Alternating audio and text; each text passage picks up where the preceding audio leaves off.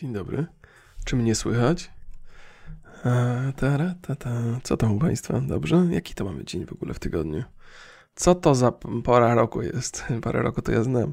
Mamy środę, 29 września, to już środa, cholera. Jeżeli mojej córce do jutra nie przejdzie gorączka, to trzeba będzie iść e, zbadać dokładniej. Jakiś wymaz chyba zrobić, tak pani doktor zaleciła. E, mam, mam silne podejrzenia, że mamy covid -a. No najwyższa pora, nie? Tak sobie myślę. Się udało to, chociaż może nie. Ale, ale wiele na to wskazuje, bo e, powiem Państwu, e, z reguły nie lubię zaczynać historiami o sobie, ale co, co, co tam, nie? Co tam, mam dzisiaj dużo rzeczy mam przygotowanych. E, mam nadzieję, że nie będę zasmarkany za bardzo i będę w stanie Państwu te wszystkie rzeczy opowiedzieć. Głos mam nadal sekcji, więc nie jest źle. Kilka sekcji rzeczy zdarzyło się w moim życiu teraz ostatnio, to też Państwu opowiem. Spróbuję. Wymazy nie będą yy, sekcji, yy, bo ja będę musiał zrobić i moja córka, żeby zweryfikować tam, co to za wirus nas dopadł, bo pani doktor powiedziała, że ewidentnie jest to wirus, nie widać absolutnie żadnego powodu, dla którego mielibyśmy mieć gorączkę. Wszyscy wyglądamy zdrowo. Ja mam trochę gardło e, zaczerwienione, ale to też ponoć nie jest nic nadzwyczajnego. Nic, co wskazywałoby na jakąś konkretną chorobę, więc moja córka cała i zdrowa, przebadana bardzo dokładnie i nie widać dlaczego, nie? więc wirus. Nie znam się na tym, jak pani doktor mówi, wirus to wirus. Pytanie, jaki wirus? No i właśnie będziemy wymazywać. Podczas wymazowania będziemy sprawdzać, co to jest za wirus. No. No, no, no, jaki wirus teraz może się przytrafić, no. Wszyscy w tych maseczkach chodzą, więc biedna grypa nie bardzo ma jak się do nas dorwać. E, więc no pozostają te, te koronawirusy. E, no i tyle. Ale pani doktor też powiedziała, że zważywszy na to, żeśmy się szczepili, to zbyt ciężko przechodzimy tego, to, to, te, tego wirusa konkretnego, co mnie trochę zaskoczyło, bo o ile się orientuję, to jest bardzo losowe. To znaczy, zdarzają się takie sytuacje, że ktoś się zaszczepi, przechodzi bardzo ciężko, zdarzają się takie sytuacje, że ktoś się zaszczepi i nawet nie zauważy i gdzieś tam przy, przy, przy okazji jakichś przypadkowych testów, na przykład podczas jakichś tam imprez e, albo występów, bo często słyszę relacje takich ludzi, którzy gdzieś tam występują e, i mają kontakt z dużymi grupami ludzi, to oni robią te testy dosyć regularnie i czasami nawet ktoś nie wiedział, że był chory, bo dobrze tak łagodnie przechodzi.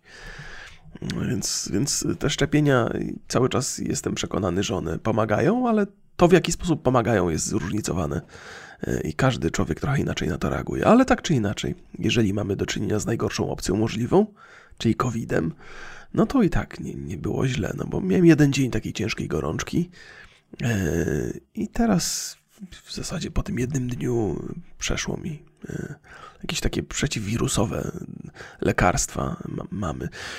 Ale, moje, ale słaby jestem, już, już dawno, dawno nie byłem taki słaby jak, jak teraz. To jest nie, nie, niewiarygodne.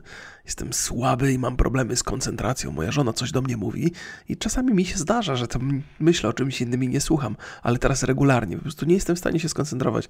Dłużej niż jedno zdanie albo dwa, jak mi wydaje polecenia, to, to ja nie, nie łapię. Kom kompletnie. Gdzieś gubię wątek w czasie wypowiedzi. Mam nadzieję, że na podcastach to się nie, nie przydarzy.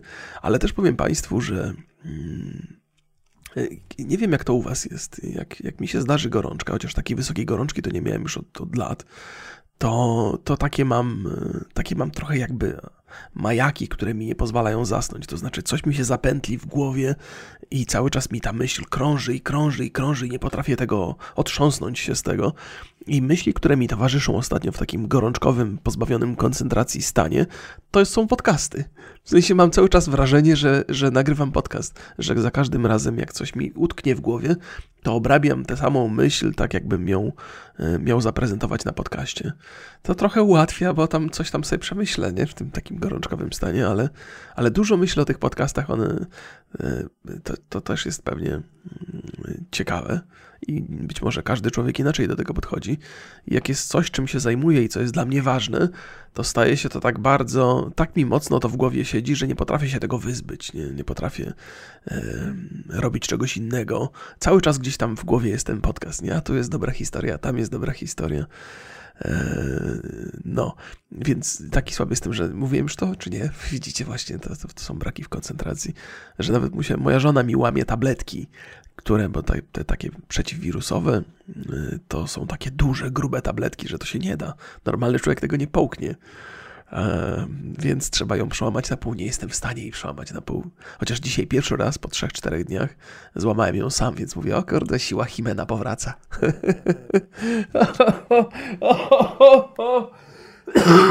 Nie wiem, czy Państwo słyszeli ten harczący śmiech, który tam mam po prostu jakby stary samochód odpalał. Ach, kawka, kawka, kawka. Jedyną nadzieję, jaką mam przez najbliższą godzinę, to, taka, że się nie zasmarkam na śmierć tutaj podczas nagrywania tego. Wziąłem sobie jakiś lek do nosa, żeby, żeby, żeby nos y, przez jakiś czas y, odpuścił mi. Spędziłem trochę, trochę dni y, na, na, na przeglądaniu różnych seriali, filmów. Mam tylko dostęp do Netflixa. Już opowiadałem o tym kiedyś. Żona mi zabrała moją skrzyneczkę, w której mam różne serwisy VOD i takie rzeczy, więc mam tylko starusieńkiego Androida na starusieńkim telewizorze i tylko Netflix tam działa, więc, więc oglądam trochę Netflixa. O tym Państwu opowiem, może zachęcę Was do obejrzenia czegoś ciekawego. Ale zanim przejdę do tej historii, postaram się zapamiętać tego Netflixa, może być różnie. E, zanim przejdę do tej historii, to powiem Państwu, że trochę brakuje mi wyjazdów. Ja zawsze uważałem się za domatora, ale zwłaszcza jak teraz, jak mam opowiadać podcasty, to, to, to myślę sobie, Jezu... E, dobrze by było gdzieś pojechać i zobaczyć coś innego niż moje tam otoczenie, moje osiedle i ścieżki, po których chodzę codziennie rano. 3 do 5 kilometrów, nieważne czy się dobrze czuję, czy źle, to się trzymam tego bardzo mocno. E, I niewiele tu się historii przydarza. W sensie takim, że jakby normalne relacje międzyludzkie czasami są zabawne, czasami warte opowiedzenia. Nie dostarczają jednak takich refleksji jak na przykład wyjazdy do Stanów Zjednoczonych, albo do, do Anglii, albo do Francji, albo do Hiszpanii. W Hiszpanii cudownie trochę chciałbym Hiszpanię jeszcze raz e, odwiedzić, zwłaszcza Barcelonę. I chciałbym też Rzym jeszcze raz odwiedzić. Rzym jest niesamowity. W sensie taki inny jest niż wszystkie miasta, jakie widziałem kiedykolwiek. Jest e, bardzo jest e, stary. I to widać na każdym kroku. To jest, to jest ciekawe doświadczenie. Nawet jak wiemy, tak podchodzimy do tego z taką świadomością, że okej, okay, to jest miasto, które ma swoją historię i te budynki mają tam po kilkaset lat, lekko mówiąc. E, I potem, ale potem to patrz, widzisz, widzisz to i nadal jesteś zdziwiony trochę. Więc, więc Rzym jest, jest, jest ciekawy. W ogóle e, całe Włochy muszą być ciekawe. E, mam nadzieję, że kiedyś, kiedyś trochę zazdroszczę tym vlogerom takim podróżniczym, e, że sobie tak e, jeżdżą po świecie. Może kiedyś też się pokuszę o to.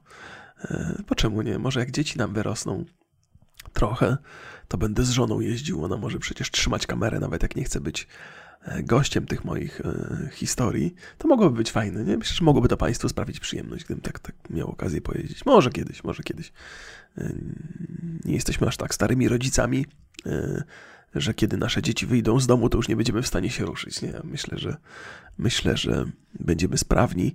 E, oboje żeśmy postawili na aktywność taką mocną. Moja żona znacznie wcześniej ode mnie, ja, ja też właściwie ostatnie pół roku.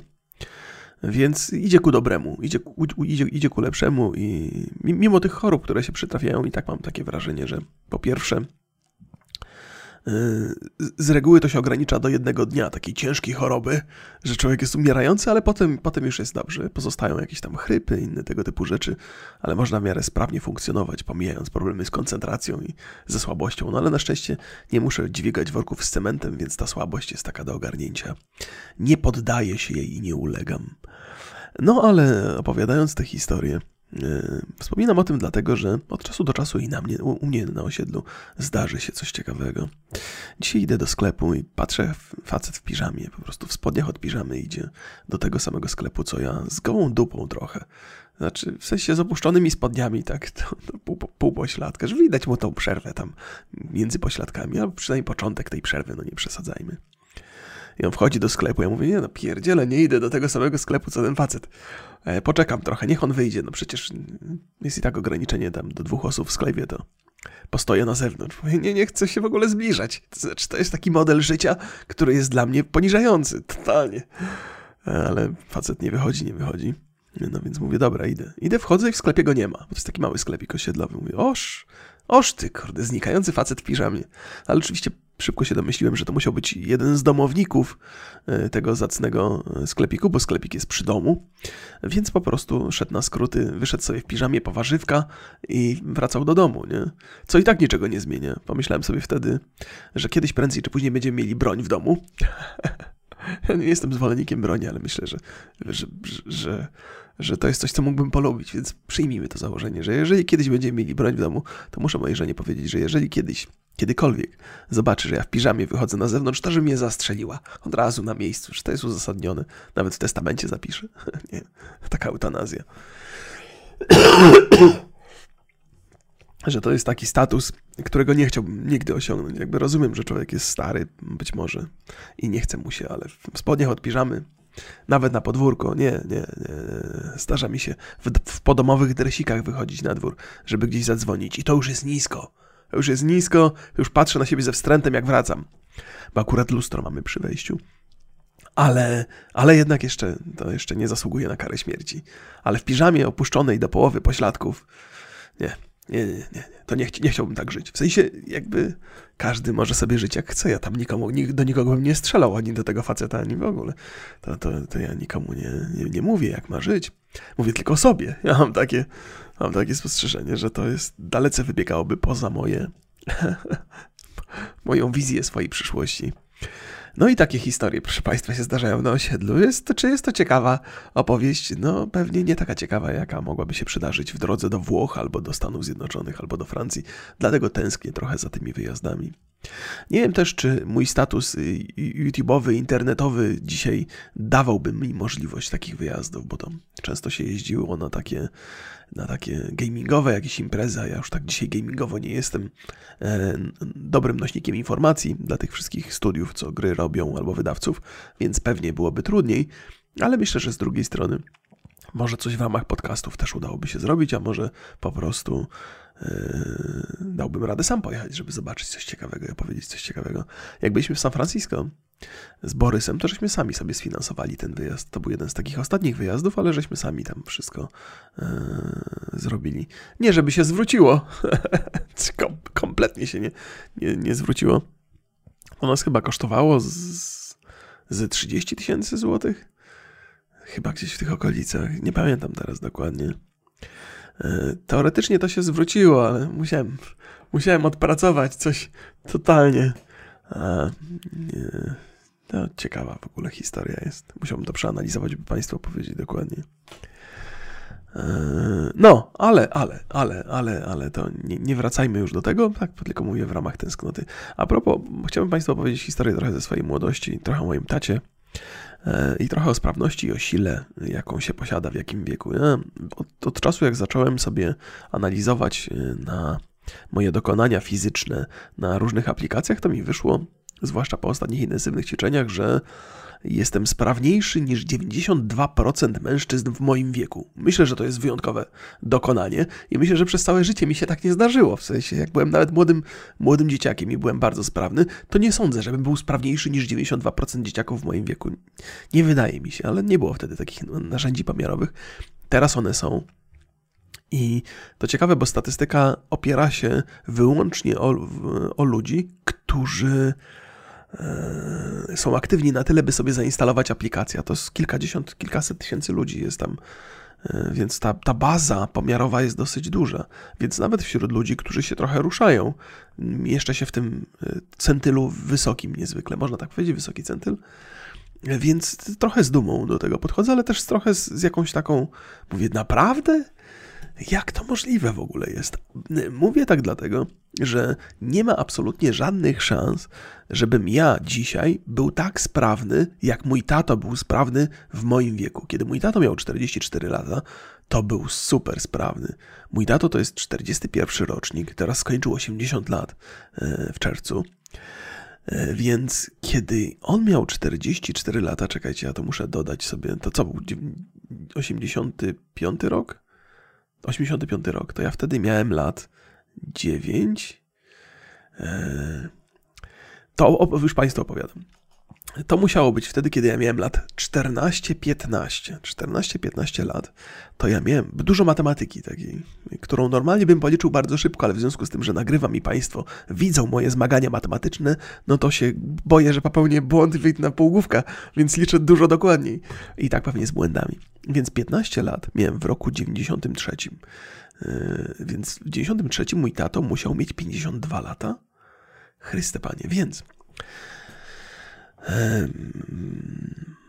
Trochę o biznesie Państwu opowiem, o początkach firmy mojego taty. Mój tato pracował w firmie państwowej w zakładzie melioracyjnym, takim w Nowogrodźcu. Był dyrektorem tam e, i to była zacna praca, ale w związku z tym, że się zmieniły czasy, przyszedł świat e, taki można było własną firmę mieć, to mój tato uznał, że weźmie sobie odprawę. Ja chyba upraszczam tę historię, ale odprawę i z tej odprawy założy firmę, kupi jakiś podstawowy sprzęt. Wtedy to była koparka, która nazywała się Białorus. To była taka koparko-spycharka, taki powiedzmy ciągnik z koparką zamontowaną i, z, i ze spychem. E, I że będziemy szukali różnych, różnych ciekawych zajęć. Taka, taka jedna z większych robót, jaką żeśmy dostali, to przy budowie rowów opaskowych i zbiorników parowników przy takiej firmie e, Wizów. Wizów to jest taka, e, chyba ona istnieje jeszcze dzisiaj, ale nie jestem do końca pewny. To jest fabryka, w której dużo rzeczy się produkowało związanych z chemią i w ramach tych, tych, tego produkowania pojawiał się odpad taki, już nawet nie pamiętam jak ten odpad się nazywał, ale składowało się go w hałdach, w gigantycznych, ogromnych hałdach. W sensie w okolicach Bolesławca są góry i te góry to są właśnie hałdy. To są najwyższe góry w okolicy. Są hałdy tych chemikaliów starych. E, oczywiście w, w, w, czasach radosnej twórczości, czyli za komuny, nikt się tym specjalnie nie przejmował. Te hałdy sobie stały, woda po nich spływała na okoliczne pola, wyjaławiając je kompletnie. No ale potem zmieniły się czasy, yy, się skończyła ta twórczość radosna i trzeba było zacząć dbać o to, by te hałdy, by chemikalia nie przedostawały się do środowiska, więc Wokół tych hałd budowało się takie specjalne rowy yy, opaskowe. Yy, idea była taka, że woda spływała do tych rowów, tam odporowywało to teoretycznie bezpiecznie w, w, w do, do, powietrza. W zasadzie to nie było, to, bo tak te rowy opaskowe były zbudowane, a na końcach, na najniższych punktach były zbiorniki, więc ta cała woda e, zatruta spływała do tych zbiorników. One miały dosyć dużą powierzchnię, więc w teorii miała ta woda odparować. I, I, to, co było szkodliwe, zostawało na dnie tego zbiornika, no a do powietrza się i do środowiska się nie dostawały złe rzeczy. Więc taki, tak, taką, taką, taką robotę żeśmy mieli i żeśmy ją wykonali dosyć dobrze. I ona się skończyła i mój tato musiał wymyślić coś nowego, co by tutaj robić. A w związku z tym, że tam się dosyć dobrze współpracowało z tym wizowem, to może coś warto byłoby zrobić dla tego wizowa. Jak żeśmy zbudowali ten rów opaskowy, to, to zaczęli ten urobek, te, te, te, te, odpady wysypywać dosyć odważnie i trochę dalej. A mój tato wpadł na pomysł, że podstawowy problem z tymi odpadami jest taki, że kiedy wysypuje się je bezpośrednio z ciężarówki, z takiej, z, bo to takie wywrotki, z wywrotki, to, to się usypuje w nierówne hałdy i to potem szybciej woda potem spływa, to się osypuje samo. Ciężko potem na tym zbudować jakieś takie zabezpieczenia, które by chroniły yy, tą hałdę przed deszczem i przed spływaniem kolejnych chemikaliów i do tych rowów, i do gruntu. Więc y, mój tato sobie jakoś tam przeliczył, że jeżeli te hałdy były pod kątem 33 stopni albo mniejszym niż 45 stopni, to łatwiej byłoby na tym usypywać ziemię i w rezultacie dużo łatwiej byłoby to zabezpieczać przed, przed przyszłymi problemami związanymi ze środowiskiem. Ale nie mógł y, zarządu wizowa przekonać do tego, bo to, wiecie, kolejna robota, wydawanie pieniędzy. Więc mój tato powiedział, ok, to pójdziemy, będziemy robili to za darmo. Żeby pokazać, jak to może wyglądać. I oczywiście, mówiąc, że będziemy robili to za darmo, nie miał na myśli e, pracowników, którym trzeba byłoby zapłacić, tylko miał na myśli mnie i siebie. ja miałem wtedy chyba ze 14 lat, właśnie mój tato miał w okolicach 51. I pojechaliśmy na ten, e, na ten zakład i to przez sobotę i przez niedzielę tam żeśmy siedzieli i to tak grubo powyżej 8 godzin. I za każdym razem, kiedy przyjeżdżała taka wywrotka, to y, podchodziliśmy tam z łopatami i z, y, i z, z grabkami i żeśmy grabili i, i przerzucali ten, ten, ten, ten odpad, tak żeby utworzyć równe, y, równą hałdę. I przez te dwa dni to nawieźli mnóstwo tych, tych, tych ciężarówek, bo one jeździły cały czas, 24 godziny na dobę. Więc potem następnego dnia w niedzielę żeśmy zaległości nadrabiali. Ale po tych dwóch dniach, myślę, że to były dwa dni, może to trwało dłużej, ale ja na pewno byłem tam przez weekend. E, mój tato zaprosił ludzi z, z, z, dyrekcji tego, tego, tego wizowa i jak oni zobaczyli efekt naszej pracy, to uznali, że to jest dobra rzecz, że to świetnie wygląda i że im się to opłaca. I to było kolejne zlecenie, które, które firma mojego ojca przejęła. Więc takie proaktywne działanie e, się sprawdziło. To myślę, że skróciłem mocno tę historię, ale, ale idea podstawowa została zachowana. Po pierwsze, imponujące jest to, e, że mój ojciec był taki proaktywny w tę stronę, bo nie sądzę, żebym ja na to wpadł. Mało ludzi by w ogóle na to wpadło, żeby zadziałać w ten sposób. Żeby zrobić coś e, za darmo i udowodnić, że propozycje są dobre. Ciekawe, ciekawe, ciekawe to było. Ale dlaczego o tym opowiadam? Opowiadam o tym dlatego, to jest w ogóle historia, którą już musiałem gdzieś opowiedzieć wcześniej na, na YouTubie, ale może Państwu umknęła, mam taką nadzieję. Ale rzecz w tym, że kiedy ja miałem 14 lat, byłem super sprawny. Ja nawet jak na 14-latka. To ja byłem takim gościem, który codziennie rano wstawał o 6 na treningi, ćwiczył, biegał. Byłem, byłem sprawny jak cholera. I zasuwałem tą łopatą przez te 10 godzin, a nawet dłużej i nie sprawiało mi to wielkiego problemu. Eee, no było to męczące oczywiście, jak dla każdego, ale dzień jak co dzień. Nie było to nic nadzwyczajnego, ale mój tato, na co wcześniej nie zwracałem uwagi, w wieku 52 lat był w stanie e, pracować równie intensywnie jak ja, mając lat 14. Wyobraźcie sobie, nie? Jakby, ja rozumiem, że mój tato był wychowany na pracy fizycznej, przez wiele lat miał stanowisko dyrektora, potem wrócił do tej pracy fizycznej, kiedy miał swoją własną pracę i oczywiście, że miał pracowników i tak dalej, i tak dalej, ale nadal się angażował. Więc facet w wieku 51-52 lat był równie sprawny jak 14-letni chłopak, który od rana do wieczora, wieczora zasuwał na treningach. To jest niezwykle imponujące i dlatego dzisiaj mój tato, mając 80 lat, wygląda świetnie. W ogóle moi rodzice się fantastycznie trzymają. To jest niesamowite, jak oni dobrze, dobrze się trzymają.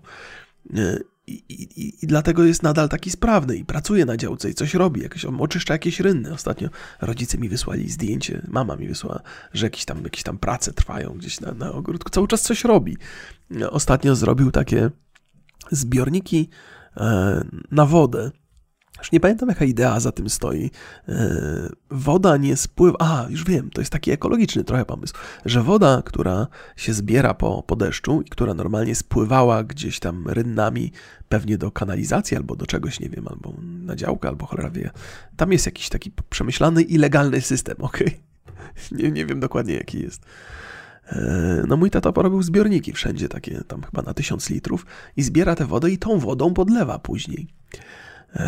I to wszystko, i te zbiorniki też są tak pomyślane, żeby to, to nie jest tak, że tam zbiornik na wodę to jest zamknięte, ale są też e, takie specjalne rury do odpowietrzania, żeśmy tam dużo, mój tato myślał i kombinował i pytał całej rodziny, jak to zrobić, bo tam jest szansa, że będzie się zbierał jakiś gaz, żeby to nie eksplodowało później, jak, ten, jak się tego gazu pozbywać, żeby woda też przy okazji nie uciekała, że będzie podciśnienie, że to może wodę wypychać i to jest jakby technologicznie przemyślana sprawa, więc są te, te zbiorniki tam ich zainstalował kilka i to wiecie, w wieku 80 lat, nie? Eee, więc to jest imponujące, nie, niezwykle, ale mniej imponujące jest to, że ja, mimo tych wszystkich ćwiczeń, którym się poddaję intensywnie od ponad pół roku, nawet nie, nie zbliżam się do tego w wieku 44 lat, co mój tato potrafił zrobić w wieku 51. I muszę ostro nad sobą pracować. Krótko mówiąc, żeby jemu dorównać w wieku 51 lat, musiałbym dzisiaj być tak samo sprawny, jak wtedy, kiedy miałem lat 14. A ja mam 15 lat siedzenia na dupie i nagrywania rzeczy fajnych i, przy, i, przyjemnych, i pewnie, że dużo czasu poświęciłem na rzeczy, na rozwijanie się zawodowo i cenię to sobie, ale jakby droga do, do, do osiągnięcia tego poziomu e, wydajności fizycznej jeszcze jest długa, wyboista i mam nadzieję, że się uda, ale, ale ciężka to będzie sprawa. I możecie mówić, e, kurde, żeś zdziadział, zdziadziałeś, żeś się lenił przez 15 lat. Po pierwsze nie lenił, ale fizycznie owszem. Po drugie, jak wskazują na to statystyki tego całego mojego oprogramowania, to na waszym miejscu nie byłbym taki wesoły. Jak jesteście dzisiaj młodzi i silni, to pilnujcie, żeby tego nie stracić, bo to jest niezwykle łatwo. To, to, to, to, znaczy, może nie jest to niezwykle łatwo, bo potrzebowałem na to 15 lat, ale można przegapić ten moment. Człowiek cały czas sobie myśli, że jest sprawny i nagle odkrywa, że nie jest. jest to niespodzianka wtedy, bardzo duża. Bo ja nie jestem przyzwyczajony do tego, żeby nie być sprawnym. To było bolesne doświadczenie, bolesna świadomość, którą odrzucałem przez długi, długi czas. E, no i to jest też świadomość, która mnie zmotywowała, ale nie bądźcie jak ja w tej, tej sytuacji. Jeżeli jesteście sprawni dzisiaj, to cały czas pamiętajcie o tym, że na, to jest coś, nad czym trzeba pracować, że nie można tego porzucać. Nie?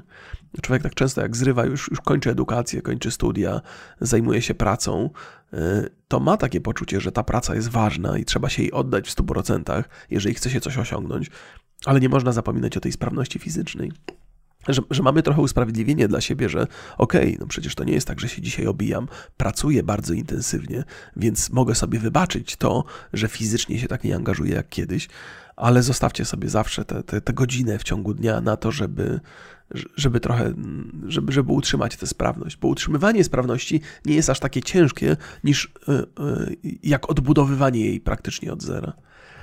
No, no więc tak. I teraz muszę się wysmarkać, przepraszam. Już się odsuwam się. Odsuwam się na w miarę bezpieczną odległość. Ale wiem, że to nigdy nie jest bezpieczna odległość, bo smarkam niezwykle głośno. Ach, Boże. Ale dosyć długo wytrzymałem, nie? Hopa, hopa, hopa, hopa. Hopa, hopa, hopa, hopa. Więc yy, z reguły, kiedy opowiadam o swoich różnych. To już tam, tamten temat już jest chyba zamknięty. Z reguły, jak opowiadam o swoich chorobach, to, yy, to, to faktem jest, że jak się ma dzieci w przedszkolu i w szkole, to one się zdarzają dosyć często. E, I można, może z waszej perspektywy tak wygląda, że jestem nieustannie chory, e, ale też e, jakby chwalę sobie mocno to, że te, te takie mocne choroby to jest maksymalnie 24 godziny u mnie.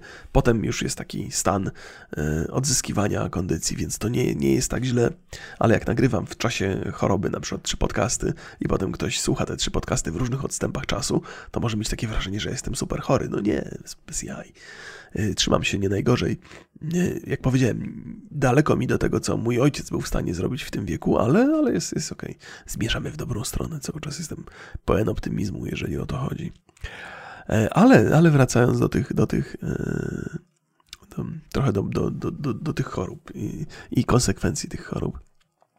W ogóle to jest taka, taka cecha, jak się ma tam powyżej 40 lat, to jest tak, że jeżeli dzisiaj mnie coś boli wieczorem, to myślę sobie, ok, po pierwsze, co zrobiłem źle, po drugie, jaka będzie cena tego i po trzecie, kiedy będę musiał tę cenę zapłacić. Jak byłem młody i coś mnie bolało, to myślałem, okej, to jest znak, że dobrze spędziłem dzień, że to był, byłem, że zrobiłem coś, co, co mnie wzmocniło na przyszłość. Dzisiaj jest inaczej. Dzisiaj już tylko, dzisiaj już patrzę, patrzę na to w, w, w takiej konwencji. Okej, okay, co mi się przydarzyło w młodości złego, jakie miałem kontuzje i kiedy to wróci, bo, bo to się zdarza.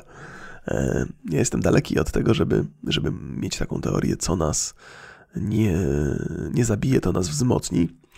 Ktoś mądry powiedział kiedyś, co nas nie zabije, to nas nie zabije i to jest wszystko, natomiast nas porani. I to też jest prawda.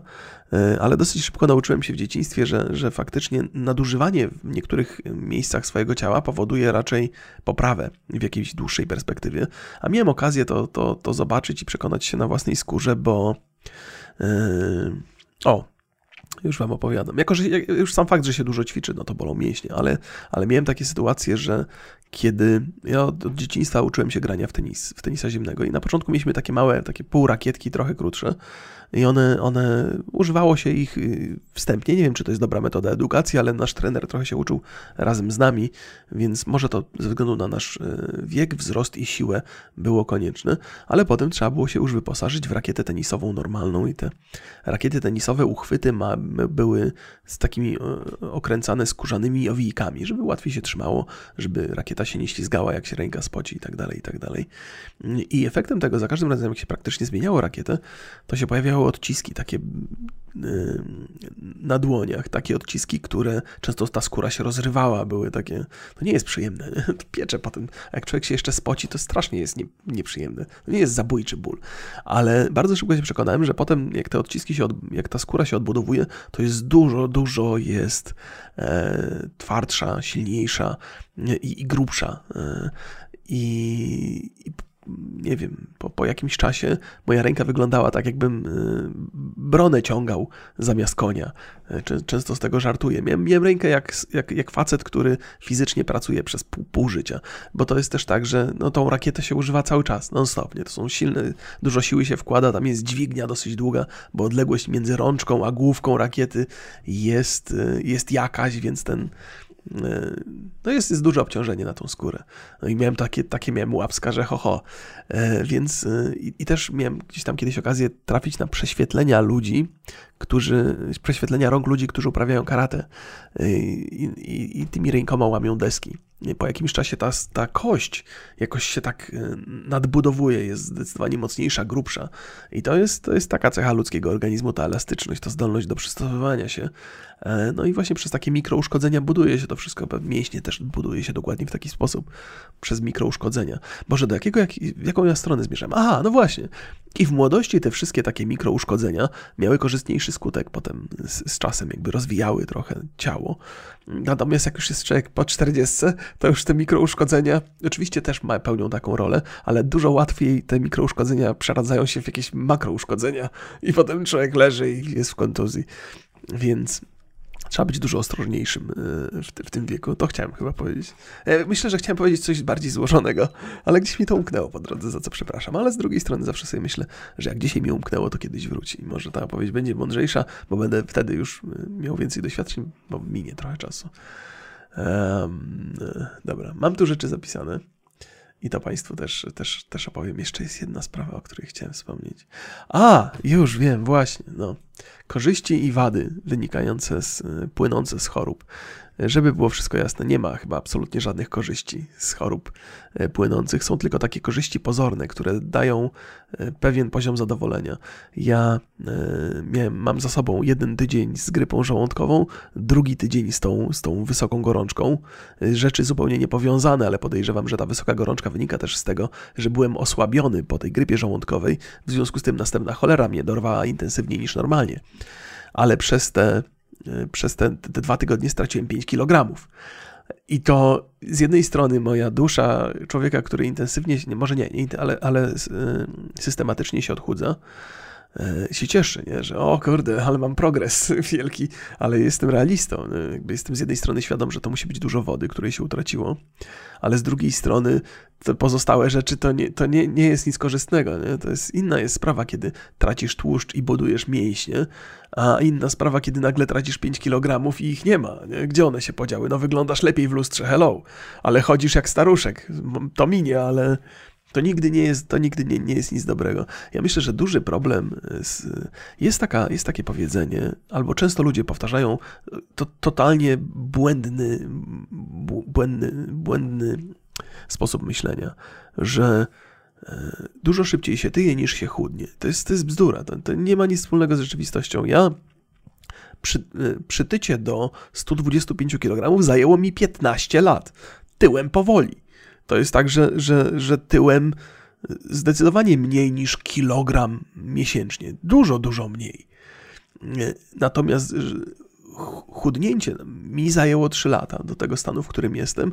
Staram się pilnować bardzo mocno tego, by nie chudnąć więcej niż kilogram miesięcznie. Że jeżeli się. Bo to jest, to jest po pierwsze. Okej, okay, tak na chłopski rozum. Mam poczucie, że mój organizm dużo lepiej toleruje taką spokojną i powolną zmianę, przyzwyczaja się do niej. Ona się staje normą, a nie jakimś wybrykiem, odejściem od normy, nie? Bo jeżeli robicie coś z organizmem, co jest pewnym wybrykiem i odejściem od normy, nagłą zmianą, to organizm zaczyna y, się zabezpieczać, trochę chronić przed tym, bo odczuwa to jako zagrożenie. A kiedy robicie to powolutku, no to organizm się przyswaja, przyzwyczaja się do nowej. Więc to jest takie na moich, mój, mój chłopski rozum i myślę, że on się, to się zgadza z, z wieloma mądrymi teoriami. Zastanawiam się, ile mądrych teorii powstało na chłopski rozum. W sensie takim, że okej, okay, to ma sens, poszukajmy dowodów, które to potwierdzą. Tak to jest, nie? Często z badaniami. ale tego w to wierzę i w to się tego się trzymam. I też skóra znacznie więcej ma czasu, żeby się trochę skurczyć, bo to nie ma nic gorszego, jak człowiek gwałtownie schudnie, a potem ta skóra na nim wisi i w zasadzie się nie zmienia to zupełnie, bo ta skóra potrzebuje czasu, a im człowiek jest starszy, tym więcej czasu potrzebuje. Więc za każdym razem, kiedy patrzę na takie transformacje e, ludzi, którzy się chwalą, że tam przez rok stracili e, dużą część swojej masy, to oczywiście kibicuję. Wiem, że to musiała być ciężka praca, ale z drugiej strony myślę sobie, że okej, okay, no, to, to, nie, to nie będzie chyba łatwe do utrzymania. To będzie wymagało sporo, sporo wysiłku i, i że to niesie za sobą pewne konsekwencje. Ostatnio miałem okazję, okazję oglądać, e, opowiadam Państwu Tom Segura, to jest taki komik, którego lubię. On bardzo schudł gdzieś całkiem niedawno i teraz oglądałem go na podcaście i muszę powiedzieć, że znowu zaczął tyć e, i mówię sobie, no kurde, właśnie to jest to, że, że, że tempo chyba było za szybkie, organizm to potraktował jako zagrożenie i teraz odbudowuje bardzo szybko to, co stracił. E, jest taka chyba słynna historia, nie będę wymieniał nazwiska pani, która jest zaangażowana w cały pomysł, bo po pierwsze nie pamiętam, po drugie nawet jakbym pamiętał, to nie wypada. Ale była taka kobieta, e, która jest gdzieś tam znana w mediach, że bardzo miała dużą nadwagę, więc uznała, że najwyższa pora zrzucić tę nadwagę i to się ceni bardzo mocno. Właściwie dwa były takie przypadki. Ale ta, ten akurat opowiem, bo on, on y, także zawiera instru, instrukcję obsługi. Więc ta pani schudła bardzo, bardzo, bardzo mocno i to było imponujące, jak się oglądało jej zdjęcia na Instagramie. E, no i w związku z tym, że tak schudła, to postanowiła dać też wszystkim dookoła radę, jak tutaj sprawnie i sensownie chudnąć i napisała książkę. Niestety przypadek był taki, że od momentu napisania tej książki do momentu jej wydania, to ona już większość tej masy odzyskała. E, bo to nie ma sensu. Nie? I myślę sobie tak, kurde, to jest strasznie, strasznie jest silna potrzeba, żeby podzielić się z ludźmi swoimi sukcesami i poinstruować ich, ale kiedy ewidentnie widzimy, że to totalnie nie ma sensu, nie ma to żadnego przeniesienia, nie ma w tym żadnej perspektywy, to ile ta książka może być warta? A jestem pewny, że ona się fenomenalnie sprzedała. W ogóle kobiety, kobiety lubią takie książki kupować. E, bo to, bo to, to ale wiedza, która jest zawarta w tej książce, pewnie jest kłamstwem. W sensie takim, że ta wiedza może nadal działać, bo podejrzewam, że taka książka powstaje trochę przy udziale dietetyków, więc tam być może są dobre rady, ale można być jednego pewnym, ta pani, która te, te rady spisała, absolutnie się do nich nie stosowała, bo gdyby się stosowała, konsekwencje nie byłyby takie straszne. Więc, e, więc e, to to jest, ja w ogóle mam duży problem z, z ludźmi, którzy mm, przez długi czas byli otyli, potem zrzucili tę swoją wagę i teraz są takim modelem inspirującym na Instagramie, dają innym rady, piszą książki i tak dalej, i tak dalej. Wydaje mi się, że nie, okej, okay, to, to jest uzasadnione pewnie, bo tam jakiś wysiłek, wysiłek jakiś dokonali, ale to jest kolejny powód, jak, jak, jak kupię broń sobie kiedyś i wpadnie mi do głowy taki pomysł, żeby, żeby, żeby pisać poradniki dla innych, jak się odchudzać, to moja żona ma mnie zastrzelić, nie? Bo to nie jest moje miejsce miejsce na to. E, wydaje mi się, że to jest takie no, żenujące trochę, w sensie. To jest też tak, że doprowadzasz się do stanu, w którym jest fatalnie, i potem przywracasz się do stanu zdrowia, czyli zrobiłeś to, co powinieneś zrobić. Nie, nie wiem, może nie ma, nie ma w tym mm, jakiejś mądrej myśli. Znaczy, czuję, że coś jest niepokojącego w tym, że te wszystkie grubasy, które schudły, to teraz będą dawać radę innym. Czuję, że, że, że, że coś jest, że jakoś to wzbudza mój to wewnętrzny protest. Nie wiem, czy z czego to wynika. Może z zazdrości, może im zazdroszczę, że, że oni im się chciało i napisali książkę, a wiem, że mi się nie będzie chciało i nie napiszę, i że oni zarobili na tym schudnięciu, a ja nie zamierzam. Może to wzbudza jakąś moją zawiść, bo to nigdy nie wiadomo. Ale czuję, że, że tam coś jest nie tak, że to jakaś tak. Już wolę osobiście posłuchać ludzi, którzy od początku do końca byli sprawni, że byli sprawni w młodości, byli sprawni w wieku średnim i na przykład teraz piszą książkę, opowiadają o tych swoich doświadczeniach. E, bardziej wiarygodni mi się wydają w tym, ale cholera wie, co ja tam będę. E, to tylko takie moje poczucie, które, które nie ma żadnego chyba sensownego uzasadnienia. No, więc tak, więc oczywiście cieszę się tymi 92 kg na, kilogramami na wadze, ale wiem, że to, to jest pozorne i że trzeba uważać. Proszę Państwa, ja ostatnio o, ostatnio użyłem stwierdzenia idiom w odniesieniu do pewnej pewnego związku, jak to się mówi, Ach, jak to jest ładnie. Do konstrukcji językowej, o. o my god, znowu jestem potwornie prześwietlony. E, I nie jestem pewny, czy dobrze użyłem tego, więc jeżeli ktoś słuchał mojego podcastu i się ze mną nie zgadza, to pewnie ma rację. Idiom to jest konstrukcja językowa, której znaczenie ma charakter swoisty, to jest nie daje się wyprowadzić ze znaczenia jej poszczególnych części składowych. To jest coś, co ja wiem. Ja generalnie bez problemu e, rozpoznaję idiomy i w języku polskim, i w języku angielskim, ale w tym jednym przypadku wydaje mi się, że to nie był idiom, tylko to była kolokacja. A kolokacja to jest taki związek wyrazowy wykazujący pewną ustaloną łączliwość, ale dający się rozumieć dosłownie. Czyli idiomu nie zrozumiemy dosłownie. Taki jest przypadek piąte koło uwozu to nie, nie, nawet jak to rozbierzesz na czynniki pierwsze, musisz, musisz rozumieć, jaka idea za tym stoi. Wiadomo, że piąte koło uwozu jest nie, niepotrzebne, więc jest to osoba lub rzecz za, zawadzająca. Jest ręka rękę myje, urwanie głowy, flaki z olejem. To są idiomy. Natomiast to, czego ja użyłem, to się chyba nazywa kolokacja. I kolokacja to jest y, związek frazeologiczny o znacznej łączności, łączliwości elementów będący często używaniem, używanym zestawem słów, w którym w odróżnieniu od idiomu sens całości wynika ze znaczeń poszczególnych wyrazów. Ale te, te, y, to się nazywa kolokacja, to tego nawet w szkole mnie nie uczyli, ale y, mocna kawa to jest kolokacja na przykład. Więc to, to, to jest coś, co jest coś innego. Więc to, co, co ja powiedziałem ostatnio, jest dużo bliższe kolokacji niż idiomowi, ale też nie pamiętam, co to było. Ale to też jest zadanie domowe dla Państwa, prześledzić poprzedni podcast i przypomnieć mi, co, o czym to ja mówiłem. O! Mam hicior. Mam hicior osobisty mój. Eee. W związku z tym, że mi Google zablokował moje konto, ponieważ podszyłam się pod znanego youtubera, to musiałem sobie założyć nowe a właściwie korzystać musiałem z, z, takiego, które miałem już ukryte, nie? Po, tak powiedzmy, bo, bo ja mam tych kilka kont dla bezpieczeństwa. Jezus, strasznie jestem prześwietlony, straszliwie wręcz. E, I, ale co tam? Boże, kto mnie ogląda w ogóle? Nawet jeżeli wrzucę to na YouTube'a, no przepraszam, jeżeli Państwa rażę, to macie okazję zobaczyć, jakże świetlistą mam osobowość. Coś. A ta autoironia mnie kiedyś zabije. E, więc uwaga, będą wulgaryzmy do pewnego stopnia. Google mi podesłał reklamę na tego nowego maila. Reklamę serwisu pieprzyć. E, dosłownie, nie dotyczy to przypraw. W żadnym razie jest to reklama takiego, takiej instytucji, w której można sobie mm, prześledzić różne potencjalne partnerki, tudzież partnerów i y, dogadać się y, odnośnie czynności, która jest wymieniona w nazwie tego serwisu. No, dobrze Państwu powiedziałem.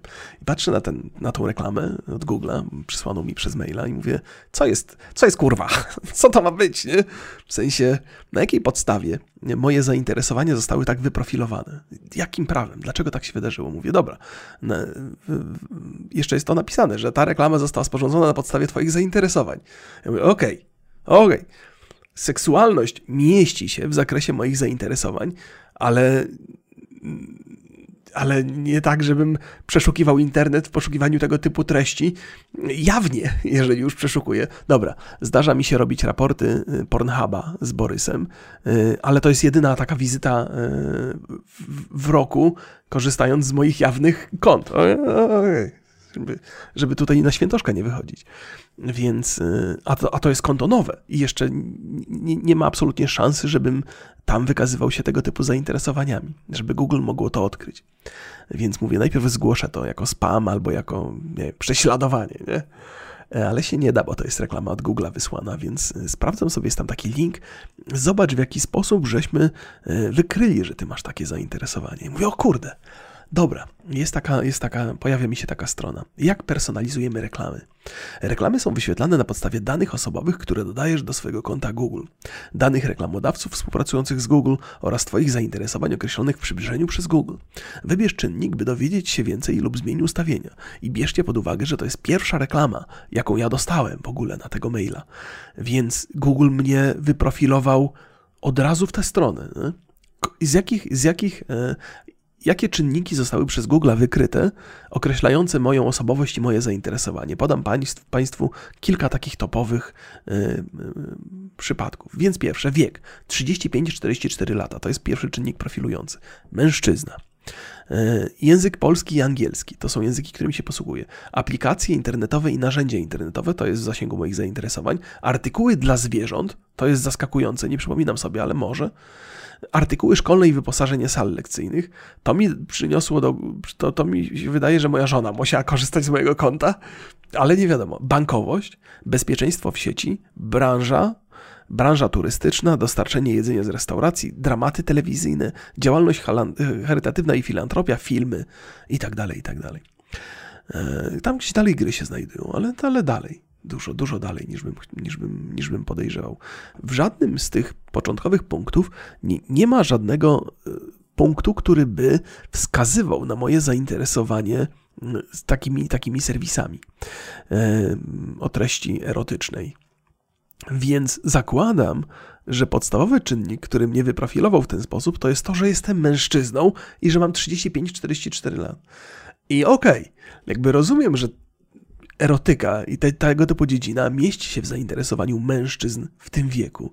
To jest normalne, ale, ale to, że Google traktuje każdego rozumiem, że to jest biznes i że nakręcamy klikalność i tak dalej, i tak dalej. I potencjalnie mógłbym być zainteresowany, ale czuję się trochę ob oburzony tym, że, że, że w ten że wystarczy tylko to, że jestem mężczyzną i mam 35-44 lata i że od razu będę korzystał z, z, z, takiego serwisu, że na pewno, że, że potencjalnie jestem. Jest, jest to trochę oburzające, no. To tak jakby, nie wiem, spróbujmy sobie wymyślić taką... E, stronę internetową, która by źle e, świadczyła o kobiecie, która przegląda tę stronę. O, wyobraźcie sobie taką sytuację, nie? Że, e, że jesteście kobietą w jakimś tam wieku, zakładacie sobie konto na Google i pierwsze, pierwsza reklama dostajecie to, to ścierki, albo y, odkurzacze nowe, albo no takie artykuły, że z kuchni nie wychodź. Jakby jasno wskazujące. Czy to nie byłoby oburzające do pewnego stopnia? Znaczy, jakby nie ma tragedii. To nie jest tak, że ja tutaj teraz będę hashtag Google mnie obraził czy coś. Nie, ale uważam, że jest to dosyć zabawne. W ogóle samo profilowanie uważam za coś bardzo negatywnego i szkodliwego i, i, i, i coś, co może mieć w przyszłości niezwykle złe e, e, konsekwencje. I wiem, że Google robi to po to, by sprzedać reklamy, by zarobić. I to jest, to jest biznes, to jest jasna sprawa. Ale uważam, że to jest coś niewłaściwego i politycy, do których szacunku nie mam żadnego, kompletnie mogliby się tym akurat zająć w jakiś sposób, że, że trzeba to ograniczyć, że trzeba to w ogóle zniwelować, że trzeba się tego pozbyć. Eee, I tyle. No. Bo to jest, to jest, to jest, to jest zły pomysł. To jest zły pomysł. A myślę, że też kwestia profilowania użytkownika pod reklamy powoduje, że reklamy są skuteczniejsze, łatwiej znaleźć tego użytkownika i dla firmy, która zleca reklamę, jest to, ma to więcej sensu. Ale gdyby jakoś nadrzędnie zabronić jakiegokolwiek profilowania użytkowników w internecie, to rynek reklam by nie wymarł wcale. Działałby tak samo na takiej samej zasadzie jak w telewizji. Ja nie wiem, czy Państwo się orientują, ale na pewno się orientują. Reklamy w telewizji są najdroższe, natomiast poziom profilowania tam jest gówno wart. W sensie wiadomo, że inni ludzie oglądają wydarzenia sportowe, inni ludzie oglądają jakieś tam yy, Big Brothery, jeszcze inni oglądają te durne seriale tasiemce i można do pewnego stopnia użytkownika wyprofilować, ale nijak to się ma do tego, co się profiluje w, w internecie.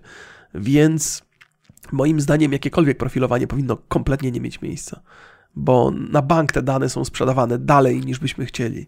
I, I to jest coś, co, czym się powinni tam przynajmniej europejscy politycy zająć. Zabronić tego totalnie, kompletnie. To nie powinno mieć miejsca. I nie dlatego, że ja tu się czuję oburzony. O, zranili mi, zranili mnie, bo mi podesłali jakiegoś milfa na zdjęciu i powiedzieli, że to jest atrakcyjna dziewczyna dla ciebie, powinieneś się odezwać. To mnie w ogóle nie, nie, nie boli. Boli mnie to, że nie, znaczy jest, to absurdalne. Absurdalne.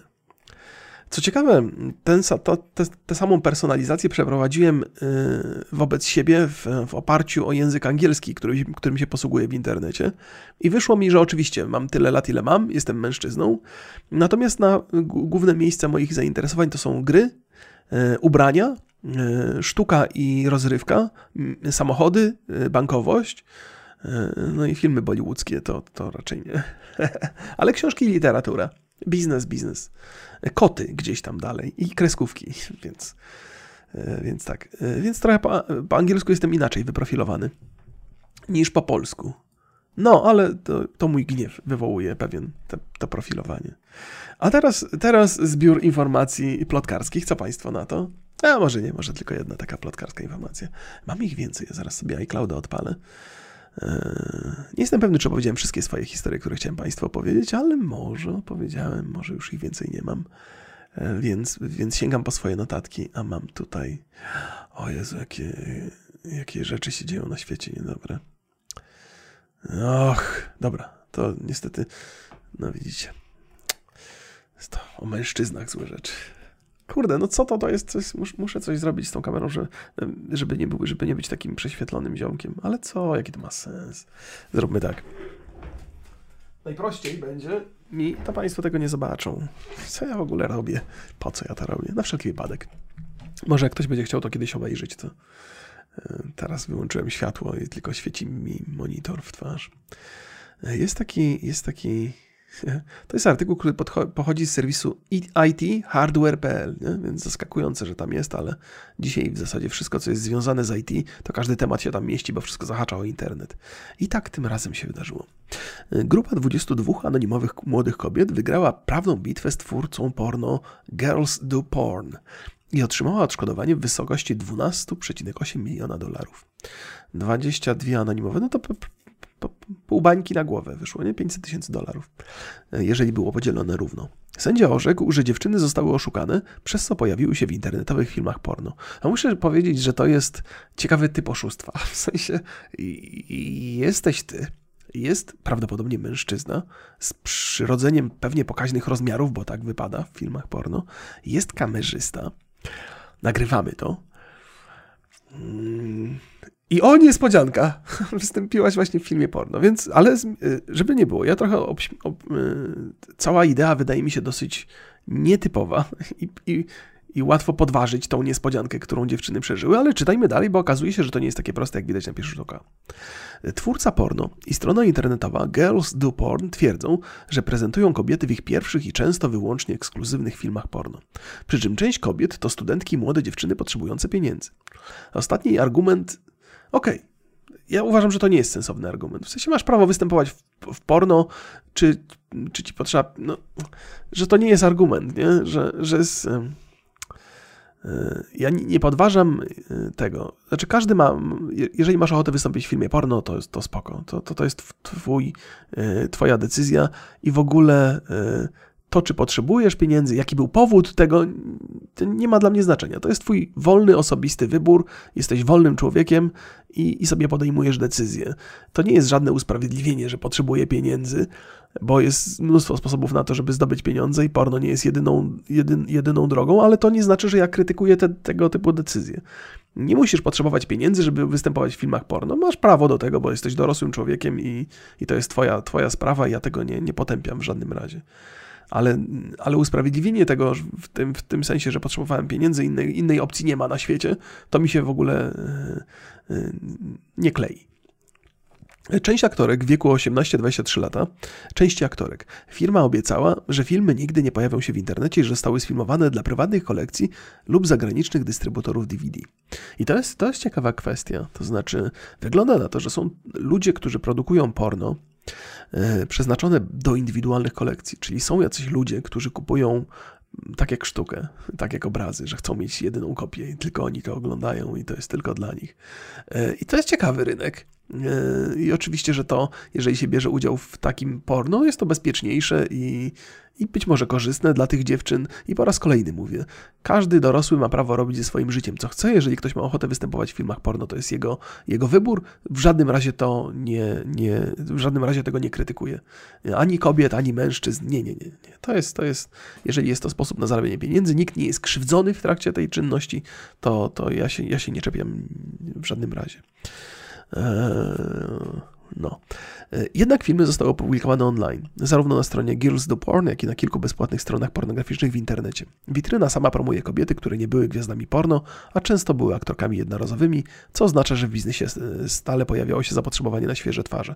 Świeże twarze. Eee, więc Problem polega na tym, że dziewczyny y, robiły filmy dla kolekcji indywidualnych, a one trafiły do internetu i tam ich rodziny, najbliżsi, tam wiecie, ludzie są myśliwi i e, tam dużo było takich, jak to tam, nie chcę tego czytać wszystkiego oczywiście, ale e, no, napastowane były te dziewczyny. Miały problemy i na, na, na uczelniach, i jakieś anonimy trafiały do ich rodzin. No, to jest też zaskakujące, nie? Że, że ktoś obejrzy film porno, zobaczy tam dziewczynę, którą zna i potem atakuje, atakuje tę dziewczynę, albo ktoś jest świadom, że, że ktoś, kogo zna, wystąpił w filmie porno i w związku z tym zamierza mu zrujnować życie, albo ukarać go. To jest jakąś taką przedziwną misję mają ludzie, że o, to jest niegodne, niewłaściwe, może nie, niechrześcijańskie, to teraz ona zapłaci za to, jej rodzina za to zapłaci. E, musimy ją ukarać, bo my jesteśmy tacy święci i jesteśmy w poszukiwaniu misji.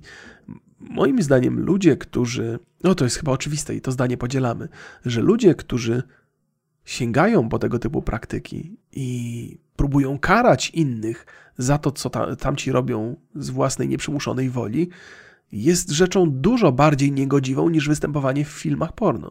Że donosy tego rodzaju, że o, widziałem twoją córkę w filmie porno, to jest znacznie gorsze niż wystąp, wystąpienie tej córki w filmie porno.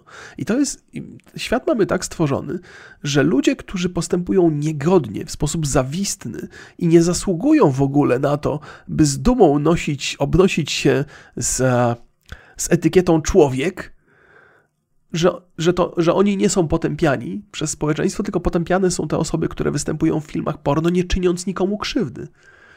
I oczywiście można powiedzieć, a to im dobrze, chciały sobie zarobić łatwy, w łatwy sposób i jeszcze, jeszcze ukryć to przed wszystkimi. Teraz to wyszło na jaw i mają za swoje. Mają za swoje. Myślę, że wiele osób tak myśli, mają za swoje. Bo nikt nie lubi, jak ktoś w łatwy sposób zarabia pieniądze, bo to się wydaje łatwy sposób. Może jest, może nie jest, ale on jest otwarty i dostępny dla każdego. Ludzie z czystej zawiści e, to robią. I to jest, to jest, to jest dużo gorsze. Ci, którzy napastują potem, yy, są nienawistni, obrażają, pokazują palcami, to, to, to, są, to są dramatycznie gorsi ludzie od tych, którzy występują w tych filmach. No naprawdę. Yy, opowiadałem o tym wiele razy, że ja, ja nie jestem fanem pornografii, głównie dlatego, że mam, mam, mam takie przypuszczenie, i ono jest poparte wieloma artykułami, że dziewczyny, które występują w tych filmach, bardzo dużo y, złych rzeczy doświadczyły w swoim życiu. Że, że, że coś je spotkało takiego, że, że, że ta ścieżka stała się dla nich nawet trochę koniecznością, może zostały pozbawione wyboru przez to życie, gdzieś tam były na przykład molestowane w młodości. To jest dużo, dużo takich przypadków. Dlatego pornografia wydaje mi się czymś złym, ale nie dlatego, że ludzie to robią, tylko że kiedy ja to oglądam, to trochę się przyczyniam do tej traumy. Rozumiecie? To jest jakaś logika, pewnie może nie potrafię jej dobrze przedstawić, ale jakaś logika za tym stoi. Natomiast uważam, że, że to się trochę zmienia teraz, że pornografia przestaje być, że, że staje się po pierwsze przez jej ogromną dostępność, przestaje być aż tak e, czymś negatywnym dla tych ludzi, którzy tam występują. I te, te wszystkie nienawistne praktyki, o których opowiadałem, reakcja na kogoś w filmie porno, wydaje mi się, że nie tylko ja mogę je świadomie piętnować. Jeżeli, po raz kolejny powtarzam, jeżeli robisz coś ze swoim życiem i nikt przy tym nie cierpi, to to jest twój, twój wybór, to, to, masz pełne prawo to robić, a jeszcze przy okazji zarabiasz pieniądze i możesz, nie wiem, cieszyć się życiem, proszę cię bardzo, rób to. E, no i są ludzie, którzy lubią oglądać pornografię. Jeżeli będą mieli świadomość, że ta pornografia nie została, mm, nie wynikała ze czyjegoś cierpienia, z jakichś traum z dzieciństwa, tylko po prostu sobie ktoś nagrał, bo chciał zarobić, to, to, to właściwie wszyscy na tym korzystają ta, najgorsze, ta, ta cała nienawiść, niechęć jest taka podbudowana chęcią bycia dobrym. To jest chyba jedna z gorszych części ludzkiej natury, że tak bardzo chcemy być ludźmi dobrymi, że jesteśmy gotowi e, czynić rzeczy obiektywnie złe, żeby wszyscy myśleli o nas, żebyśmy mogli siebie oszukiwać, że jesteśmy dobrzy. To jest, to jest zaskakujące. Ja myślę, że to jest ta diabelska część ludzkiej natury. To jest to miejsce, w którym diabeł nas dopada. Diabeł nas nie namawia do robienia rzeczy złych. Diabeł nas namawia do tego, żebyśmy udawali, że robimy rzeczy dobre. Żebyśmy byli przekonani o swojej własnej No, a, mimo, że jestem ateistą, to lubię się posługiwać tego typu stwierdzeniami. Cał, jeszcze jak byłem młodszy, y, tak właściwie do dzisiaj chyba tak uważam, że, że religia w ogóle to jest najlepszy pomysł, jaki diabeł miał kiedykolwiek. Że to jest naj, że y, jakby zabijanie w imieniu Boga, robienie złych rzeczy innym w imieniu Boga, dyskwalifikowanie ludzi ze społeczeństwa, bo coś tam robią w imieniu Boga. Jest, to jest, to jest, to jest e, ironia, jaka za tym wszystkim stoi, jest czymś niebywałym. Nie sądzę, żeby. To, to, myślę, że to można sprawdzić. Czuję, że może być w tym dużo prawdy, że jeżeli by policzyć, ile osób zostało zamordowanych w całej historii ludzkości, to z powodów religijnych byłoby tego najwięcej. I to jest, to jest kolejny dowód na tę teorię o pomysłowości diabła jeżeli by wierzyć w tego typu rzeczy, nie? Ja się dziwię. Ja, ja, to, jest, to są takie, wracają czasami do mnie moje nastoletnie przemyślenia na temat religii i te wnioski, które były dla mnie takie wow, ale wymyśliłem. Dzisiaj są trochę śmieszne, ja patrzę na to z, z, z, z przymrużeniem oka, ale może, może, może jest w tym jakaś logika. E, może ma to jakiś sens.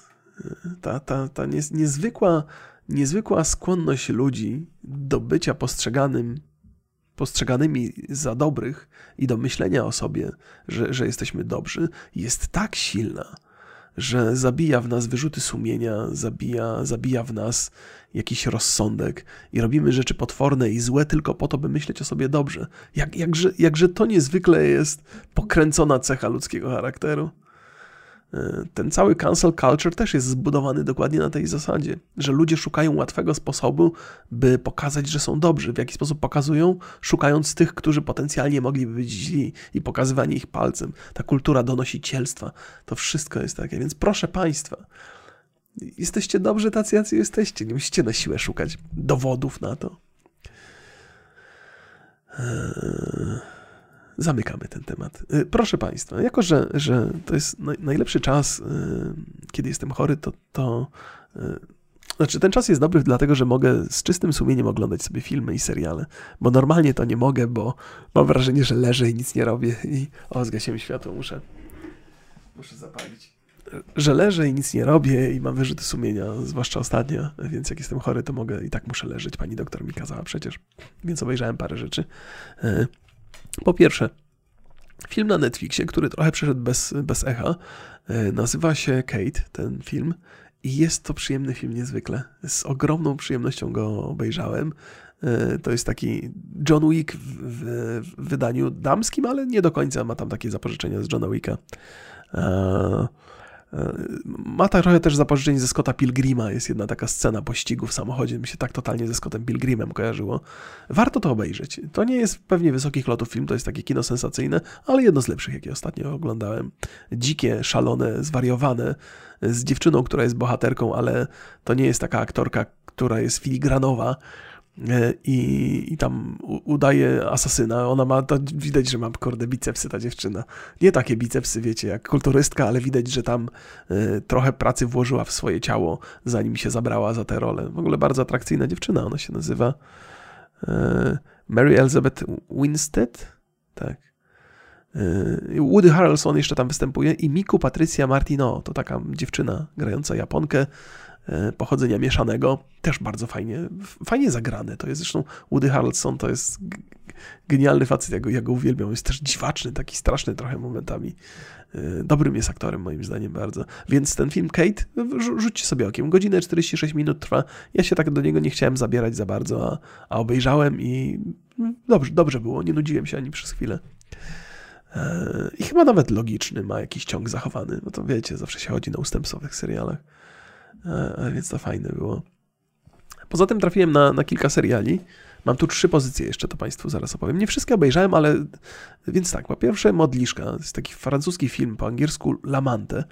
To jest e, o kobiecie, która została z, z, aresztowana i skazana na dożywocie za zabójstwo ośmiu mężczyzn e, i o jej synu, który został policjantem. I na skutek różnych wydarzeń oni muszą współpracować razem, żeby schwytać mordercę. To jest taki pewnie zapożyczony z, z, z tego, z Hannibala Lectera Hannibala Lectera pomysł, e, że, że e, skazany morderca seryjny pomaga w śledztwach.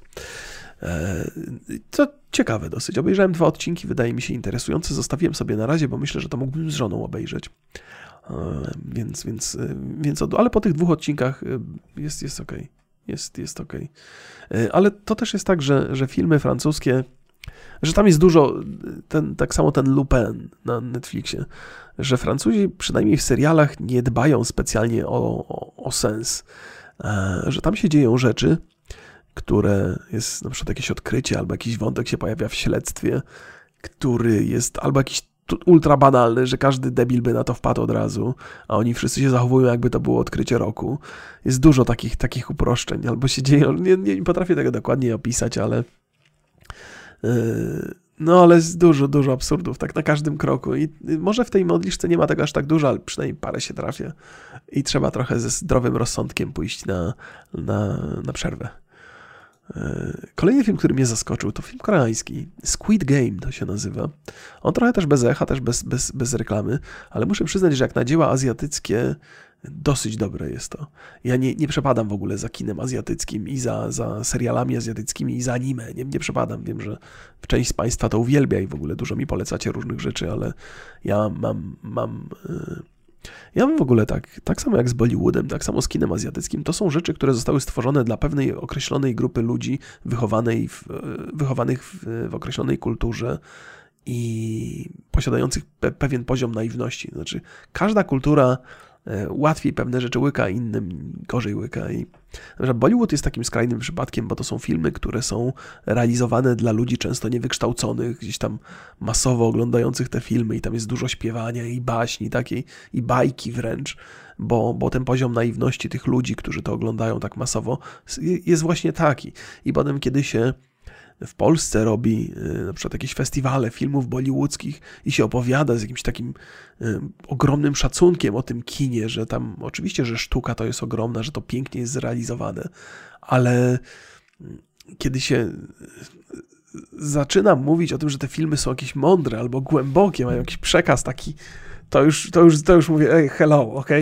Jakby, no, szanujmy się trochę że oczywiście, że można to polubić, że oczywiście, że to jest, to jest bardzo kolorowe, bardzo, bardzo wizualnie piękne i, te, i ta e, kultura jest tam pokazana trochę w sposób przerysowany i bajkowy i ma to swoje zalety, ale no nie przesadzajmy. Nie? Tak samo mam z kinem azjatyckim, e, że no, z nawet takimi poważnymi rzeczami, rzeczami. Chyba koreańskie inne dzieło, które bardzo chwalone jest, to jest Oldboy. I ja doceniam mocno ten film, natomiast mam takie poczucie, że to, w jakich warunkach zostałem wychowany, kompletnie uniemożliwia mi y, uwierzenie w ten film, y, u, u, uwiarygodnienie tych aktorów. Te role są takie przedramatyzowane, tak straszliwie są przedramatyzowane, a to, co w filmach azjatyckich i w serialach azjatyckich mi się zdarza bardzo często, to te dziwne takie, y, kiedy tam takie traktowanie widza jak półgłówka, takiego totalnego, który nie jest w stanie nic zauważyć z rzeczy, które się dzieją na ekranie, że na przykład coś się dzieje w jakiejś scenie, coś, co jest wartego zapamiętania. Godzinę później, w następnym odcinku, e, kolejnemu bohaterowi przydarza się rzecz podobna.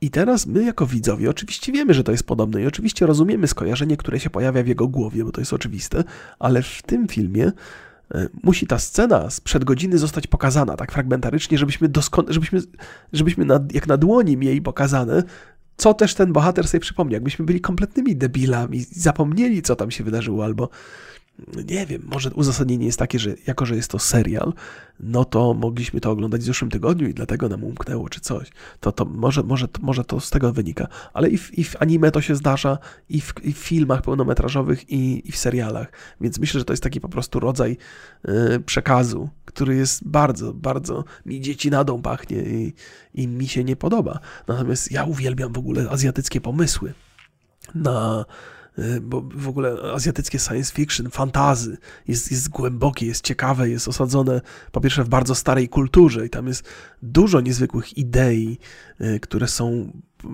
wzbudzają mnóstwo refleksji, ale sama realizacja mnie zawsze, zawsze mnie odrzuca. I ten Squid Game jest czymś właśnie wyjątkowym pod tym względem. Oczywiście tam się zdarzają sceny powtarzalne i opiera się ten pomysł na czymś, co Azjaci też lubią. Na takich grach, na śmierć i życie. Oni lubią te wszystkie takie battle royale e, i, i wokół tego budują sporo, sporo historii, że jest iluś tam graczy i oni w trakcie, w trakcie gry, która wygląda dosyć naiwnie i dzieci, dzieci, dziecinnie, są eliminowani. Więc zderzenie z takiej, takiej dziecięcej zabawy z, z, drastyczną śmiercią, z jakimiś tam kawałkami mózgu leżącymi na betonie, czy to takie rzeczy, wiecie, po, poważne sprawy, poważne i drastyczne widoki. Te kontrasty oni lubią i w ogóle lubią budować historię wokół gier. E, to jest coś, co jest mocno wbudowane w ich kulturę, to też uzasadnia to, dlaczego oni tacy są dobrzy we sporcie, bo gry, które oni posiadają, nawet takie banalne gry, w które się bawią dzieci, mają znacznie dłuższą historię, są dużo bardziej rozbudowane. W co żeście się bawili, jak byliście dzieciakami? U nas było, była w zasadzie jedna taka zabawa, czyli yy, się rzucało scyzorykiem i jak się wbiło scyzoryk w kółko, w okrąg, to się wycinało fragment, idąc po linii tego scyzoryka i jak ktoś zgromadził najwięcej fragmentów, to wygrywał. To była jedna z takich skomplikowanych gier. Wiem, dziewczyny skakały tam, takie jakieś szachownice z cyferkami, numerkami, nie wiem jak to w ogóle działa, e, ale więcej takich zabaw nie było, natomiast w Korei przynajmniej, zakładam, że w tych wszystkich azjatyckich krajach tego typu gier jest mnóstwo, mnóstwo, mnóstwo, mnóstwo przeróżnych.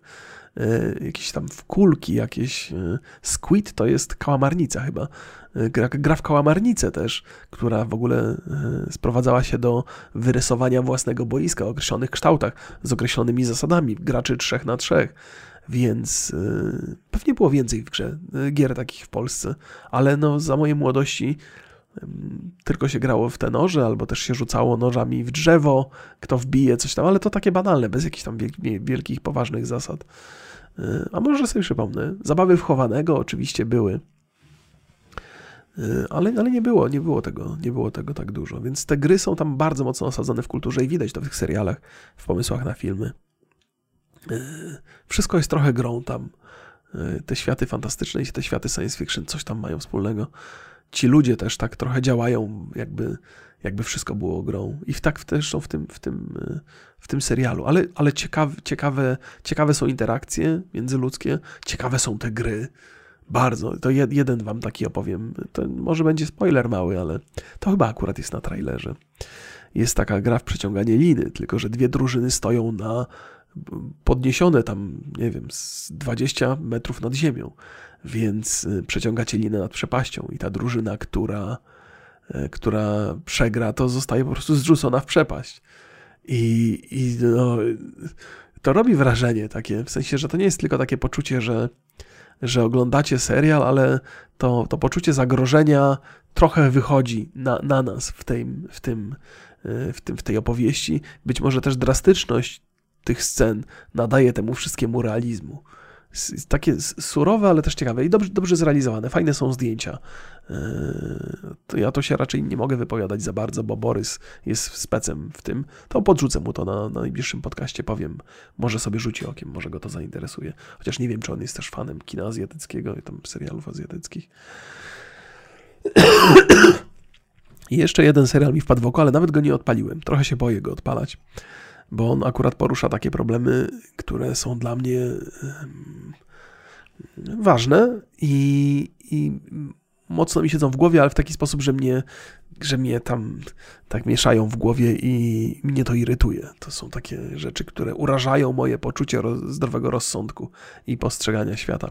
Serial nazywa się Midnight Mass. W języku polskim to jest Nocna Msza. I to jest opowieść o jakiejś małej miejscowości, która się znajduje na wyspie. To już jest w ogóle do, dobry zalążek historii. Czyli mamy taką zamkniętą społeczność e, i do tej społeczności wraca jakiś człowiek. Tam pracował poza, poza tym miejscem po, po wielu latach. I tam też się pojawia jakiś ksiądz, niezwykły, młody, charyzmatyczny, który nagle zaczyna dokonywać cudów. E, I to zmienia kompletnie sposób, w jaki ci ludzie tam myślą o życiu, o świecie. Pojawiają się takie kultowe wręcz e, kultowe wręcz akcje, że ludzie łączą się w jakieś takie grupy.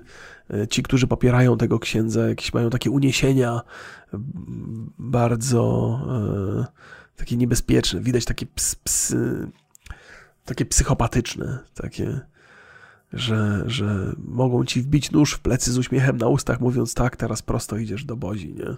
Oczywiście tego nie ma na trailerze, już wymyślam, ale chodzi mi o to, by pokazać Państwu, więc y, tą psychozę tego, tego całego uwielbienia i tej wiary w cuda, które tam się przydarzają.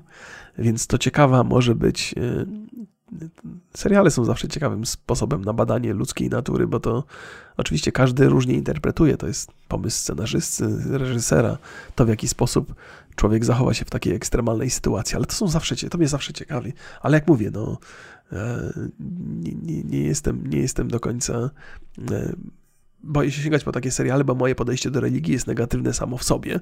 Uważam, że stanowi duże zagrożenie dla, dla tego, czym jest człowieczeństwo to jeszcze to jest taki serial, który najpewniej będzie to potwierdzał, będzie napędzał moje negatywne myślenie, a ja nie lubię myśleć negatywnie. Więc, więc mówię, nie, no nie chcę sięgać po kolejne refleksje, które mnie jeszcze pobudzą, a i tak już mam bardzo konserwatywne y, przemyślenia w tej materii. W ogóle wyraz konserwatywny to jest, to jest ciekawy, bo konserwatywizm się z reguły z religią pozytywnie kojarzy, ale można być konserwatywnym w swoich poglądach, czyli być bardzo upartym i bo to się tak wiąże się z, z tradycjonalizmem, e, a to nie jest u mnie w tym przypadku. To, to chyba coś inaczej. Jak to jest? No właśnie, zastanawiam się, czy konserwatyzm jako idea polityczna jest oczywiście jasny i znajomy, ale konserwatyzm jako sam wyraz. Mamy takie: konserwatyzm ewolucyjny, konserwatyzm tradycjonalistyczny, jeszcze jest neokonserwatyzm i konserwatyzm, pa, paleokonserwatyzm. Wszystkie, wszystkie rzeczy, które, które są tutaj e, w słownikach i wikipediach, to są raczej związane z, z tą ideologią, z tradycjonalizmem. E, więc może źle użyłem tego wyrazu. Zastanawiam się, czy można być bardzo konserwatywnym w swoich poglądach, nawet jeżeli one są liberalne, powiedzmy. Jak to, jak to opisali? Jest to doktryna, która bazuje na hasłach obrony porządku społecznego oraz umacniania tradycyjnych wartości, takich jak religia, naród, państwo, rodzina, hierarchia, autorytet. Może, może źle używam tego pojęcia, wszystko jest możliwe. W końcu to jest podcast Pojęcia Nie Mam, który właśnie się skończył. Pozdrawiam Państwa serdecznie, dziękuję po raz kolejny za uwagę. Trzymajcie się, pa pa.